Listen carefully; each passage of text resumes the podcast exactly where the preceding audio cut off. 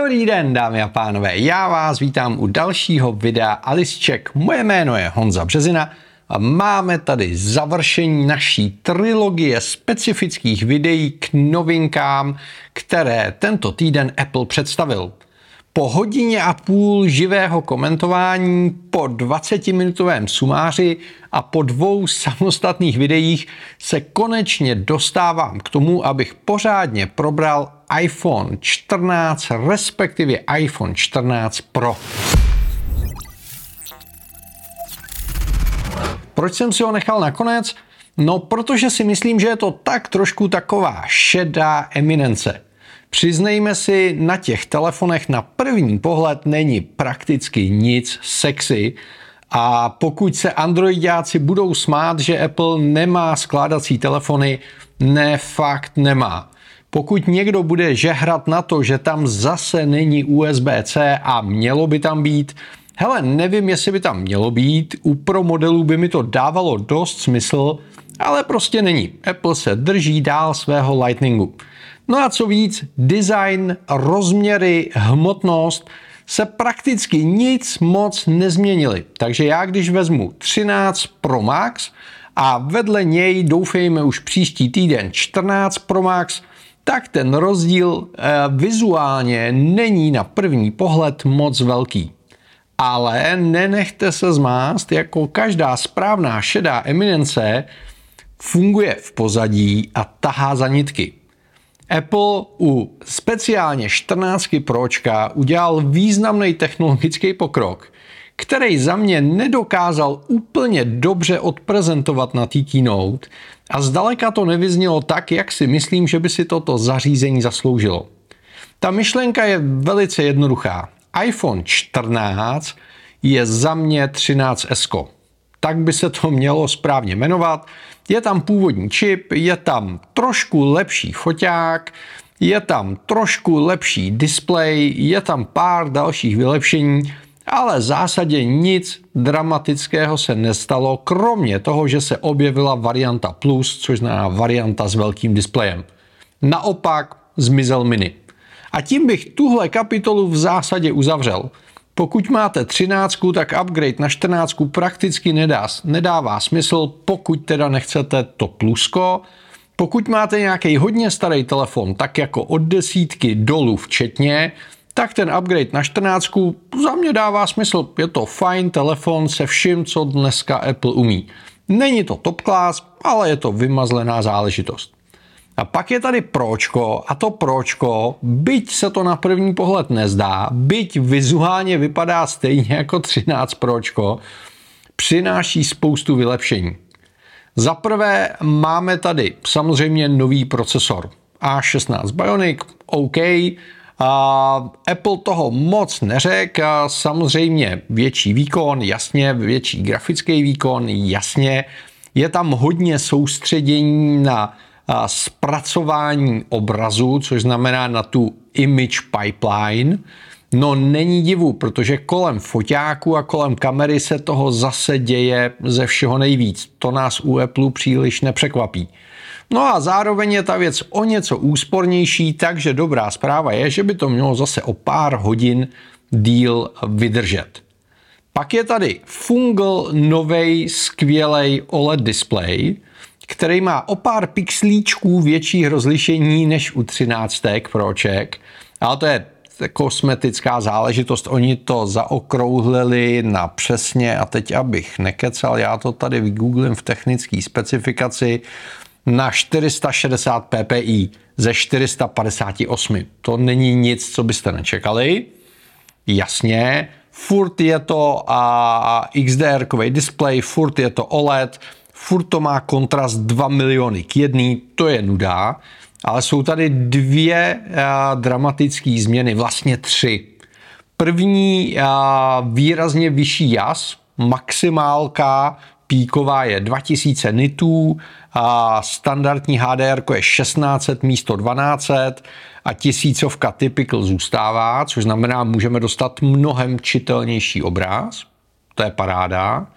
Druhá věc, která je strašně důležitá, je Always On, což znamená, Apple ukázal přesně to, co Apple umí A skrz celé to zařízení se probral k funkci Always On. A začíná to u toho procesoru, kde je speciální část procesoru, která se stará jenom o to Always On zobrazování. Jede s taktováním jedna hertz, na jednou za sekundu něco dělá, což znamená, že to nežere skoro žádný proud a stará se právě o zobrazování Always On informací. Takže připravili speciální procesor. Upravili displej, aby zvládal obnovovací frekvence od jednoho hertzu po sto dvacet hertz. Což znamená, můžete tam mít uh, tu promotion, ten, ten super rychlej sto dvacet hertzový uh, uh, obnovovací rate a zároveň v tom Always On režimu můžete mít jednohertzově úsporně zobrazovaný informace. Což je super. Zároveň předělali operační systém, protože se musel předělat multitasking, museli se předělat uh, ty operace na pozadí, aby jednak operační systém dokázal zobrazovat ty Always On informace, ale aby zároveň i aplikace, které tam mají widgety na té zamykací obrazovce, aby ty informace uměly dodávat, aby byly aktuální. No a pak samozřejmě předělali celý iOS šestnáct z pohledu uživatelského rozhraní, takže najednou ta zamykací obrazovka, kterou si můžete personalizovat, dávat si tam widgety, informace, v obrázky oříznutý a, a tři dé zprostorovaný pomocí umělé inteligence a působí úplně jinak, pokud ty informace tam máte pořád. Takže to, že Apple přidal Always On, není nic převratného. Jsou tady telefony, které mají Always On, ale Apple to dotáhnul do úplně jiného levelu, protože má speciální procesor, speciální displej, upravený operační systém, upravený prostředí pro vývojáře, aby aplikace uměly tomu Always On dodávat informace. A já upřímně nedokážu říct, jestli Always On změní nebo nezmění to, jak ten telefon používám, protože jsem ho ještě nikdy nepoužíval na telefonu. Na hodinkách je to strašně příjemná záležitost, tam je to fajn, tak uvidíme, co to udělá s telefonem, ale v každém případě je to posun. No a třetí věc, kterou jsem vlastně jako nechtěl říkat v rámci displeje, ale patří sem, je to, že zatímco čtrnáctky mají klasický notch, tak jak jsme ho znali ze třináctek a z nižších modelů, tak čtrnáctky mají, držte se přátelé, jmenuje se to Dynamic Island, což znamená dynamický ostrov. Oni udělali to, že jednak ten displej obtéká ty tři kamerky, ty kamerky jsou pořád v černém políčku, aby se tam nic nelesklo, aby dobře viděli ven, ale vzali to zase tak jako klasicky applovsky, řekli dobře, máme tady potřebu mít tady tři kamery a prostě je tam chceme mít. Pokud je dáme pod displej, tak to bude hnusně fotit a stejně budou trošku vidět, to nechcem. To, že ten notch trošku zmenšíme nebo přetvarujeme, to moc nepomůže. Pojďme to zakomponovat do uživatelského rozhraní. A iOS šestnáct na iPhonech čtrnáct Pro, čtrnáct Pro Max má vlastně úplně nově vytvořený notifikace, který se krásně dynamicky plynule animujou právě kolem toho noče. Takže, nebo kolem toho ostrova, protože už to není noč, ten displej to obtéká. A, a stává se vlastně ten ostrůvek součástí té notifikace a co je důležitý, poskytuje haptickou odezvu a má dotykovou vrstvu. Což znamená, vy nejen, že tam zobrazujete informace typu notifikace, a schovávání aplikací, multitasking a, a, a podobně, ale zároveň vy na to můžete reagovat, což znamená, celý ten ostrov je aktivní součástí uživatelského rozhraní. A tohle je změna, která se mi strašně líbí. Někdo tady předevčírem při tom streamu napsal, a já s tím souhlasím, že je to, jak kdyby se trošku probudil Steve Jobs, taková ta, takový, takový ten jeho cit, protože když mám problém, tak já z něj vlastně udělám výhodu. Já, já ho využiju a přetvořím v něco nového, něco pozitivního. A to se v případě toho dynamického ostrovu děje. Ten název je strašný, teda jako, a furt si na to zvykám, ale tak to je jenom otázka jako zvyku.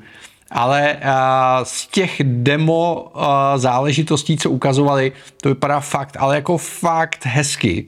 a, a vlastně to úplně přestanete vnímat jako noč, jako mrtvou část displeje, ale vnímáte to jako úplně přirozenou součást toho uživatelského rozhraní. A tohle uh, už začíná vytvářet velký rozdíl mezi čtrnáctkou a čtrnáctkou Pročkem. Což znamená, máme tady always on display, máme tady lepší display s lepší svítivostí, máme tady ten Dynamic Island, což hraje bezesporu roli v tom uživatelském rozhraní jako takovým. No a pak samozřejmě tady přichází výrazně vylepšený ten kamerový modul. Oni jednak vylepšili ten přední, ten, kterým se dělají selfiečka nebo se natáčejí konference. Tam je světelnější objektiv, je tam nový autofokus, který tam nebyl, takže ten výsledek by měl být o poznání lepší. A zároveň kompletně přepracovali ty zadní kamery, které jsou tři, ultraširokáč, standardní ohnisko a tele. Oni virtuálně nabízejí čtvrtý, takže si vybíráte mezi půl, jedna, dva a trojnásobným zoomem. A to všechno vzniká díky tomu, že na tom a, základním ohnisku mají nový čtyřicet osm megapixelový quad pixel a, snímač. Což je zase technologie, kterou a, konkurence používá roky. Není to něco, co by vymyslel Apple nebo co by bylo úplně převratný. Ale převratný je to, jak to Apple softwarově používá. Takže pokud jste profík a víte, co děláte, tak z toho snímače můžete vytahovat čtyřicet osm megapixelový ravy. A, a je to takový ten chytrý Apple Pro Raw, takže tam máte to chytrý zpracování těma uh, A I funkcema a zároveň to můžete přenastavit. Už tohle je rozdíl vůči konkurenci.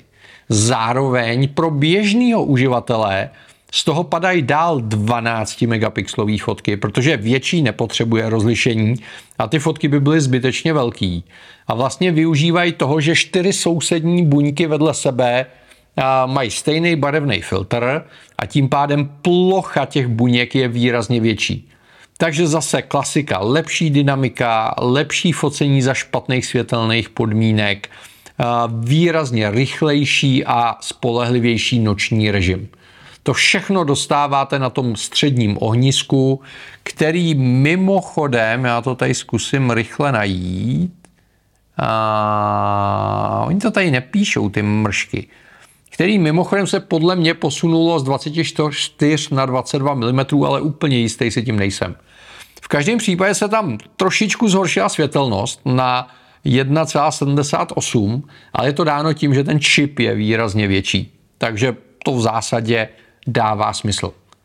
No a, a ultraširokáč je vylepšený, teleobjektiv je vylepšený, vlastně tam přidali ten dvojnásobný zoom, který se dělá přepočtem z těch čtyřicet osm megapixelových fotek. Takže a, ten výsledek by měl být velmi dobrý. A tady to nekončí.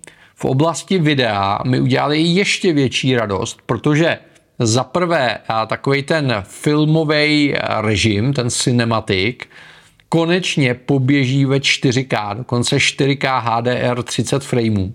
Takže ho můžeme naplno využívat a mě strašně baví a to Full H D mě hodně omezovalo. Takže to je velký, velký pokrok.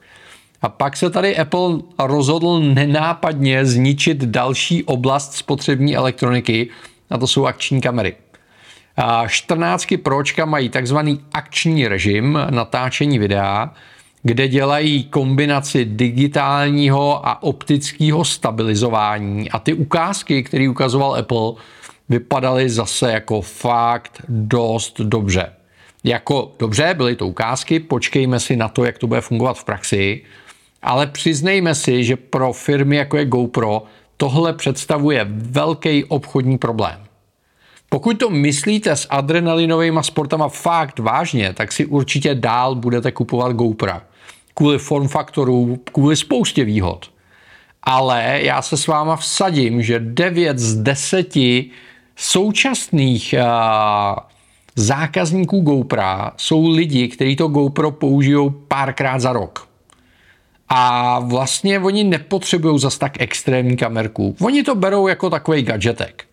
A v okamžiku, kdy tohle bude umět jejich telefon, který už mají, který používají kvůli milionu jiných věcí, tak se obávám, že si k tomuto GoPro nekoupějí, protože na jejich občasný hobíkování to vlastně jako nepřinese nic lepšího.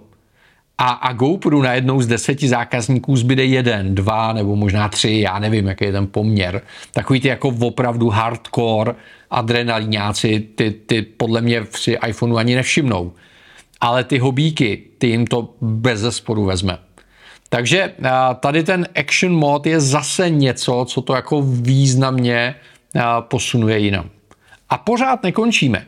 Další věc, kterou tam Apple přidal, je třeba detekce dopravní nehody, kterou budeme mít nově jak v hodinkách, tak v telefonu. A je to věc, kterou nechcete vyzkoušet na vlastní kůži, ale jste strašně rádi, že tam je, protože vám reálně doslova může zachránit život. No a když jsme u toho zachraňování života, tak je tady taková trošku pro nás jako dvousečná informace. Dobrá zpráva je, že iPhony nově budou umět S O S zprávy přes satelit. Což znamená, pokud uživatel je někde, kde není mobilní pokrytí, tak může na tom telefonu vyvolat nouzové textové spojení buď se záchranáři, anebo se speciálním call centrem Apple, který vám zprostředkuje pomoc podle toho, kde zrovna na planetě budete. Pokrytá skoro celá planeta, super, je to čistě S O S, je to čistě textově, dokonce Apple, aby ušetřil pro situace, kdy můžete reagovat, tam má takovou aplikaci, kde naťukáte, co s váma je, kde jste, v jakém jste zdravotním stavu, kolik máte tekutin a podobně. A tato informace se zkomprimuje a odešle se přes satelit záchranářům a oni vám můžou odpovědět. Není to a, satelitní a, internet. To je potřeba zdůraznit. Trošku jsme v to doufali, ne, to tam v tomto okamžiku není.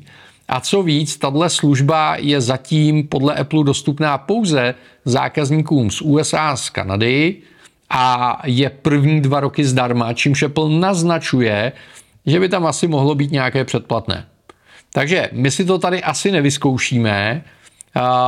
Týká se to jenom iPhoneu čtrnáct, čtrnáct Pro. Funguje to po celém světě, ale jenom pro Američany a pro Kanaďany. Takže technologicky je to strašně zajímavý. Já jsem na to strašně zvědavý, jak to bude fungovat v praxi. Ale bohužel nám to asi život úplně nezlepší. Stejně tak ten americký a kanadský trh Apple použil pro testování. A americký a kanadský verze iPhoneu čtrnáct, čtrnáct Pro už nebudou mít fyzickou SIM kartu. Vůbec tam nebude ten šuplíček, přijdete o píchátko, prostě ten, ten tvar je uzavřený a používají se jenom e-simky. Což za mě je jasná budoucnost a věřím tomu, že velmi brzo, což nás dalším modelem bych očekával, že to Apple udělá pro celý svět, ale zatím si to bude testovat u té iPhone čtrnáct generace v Americe a v Kanadě a pak se uvidí, pak se toho dočkáme.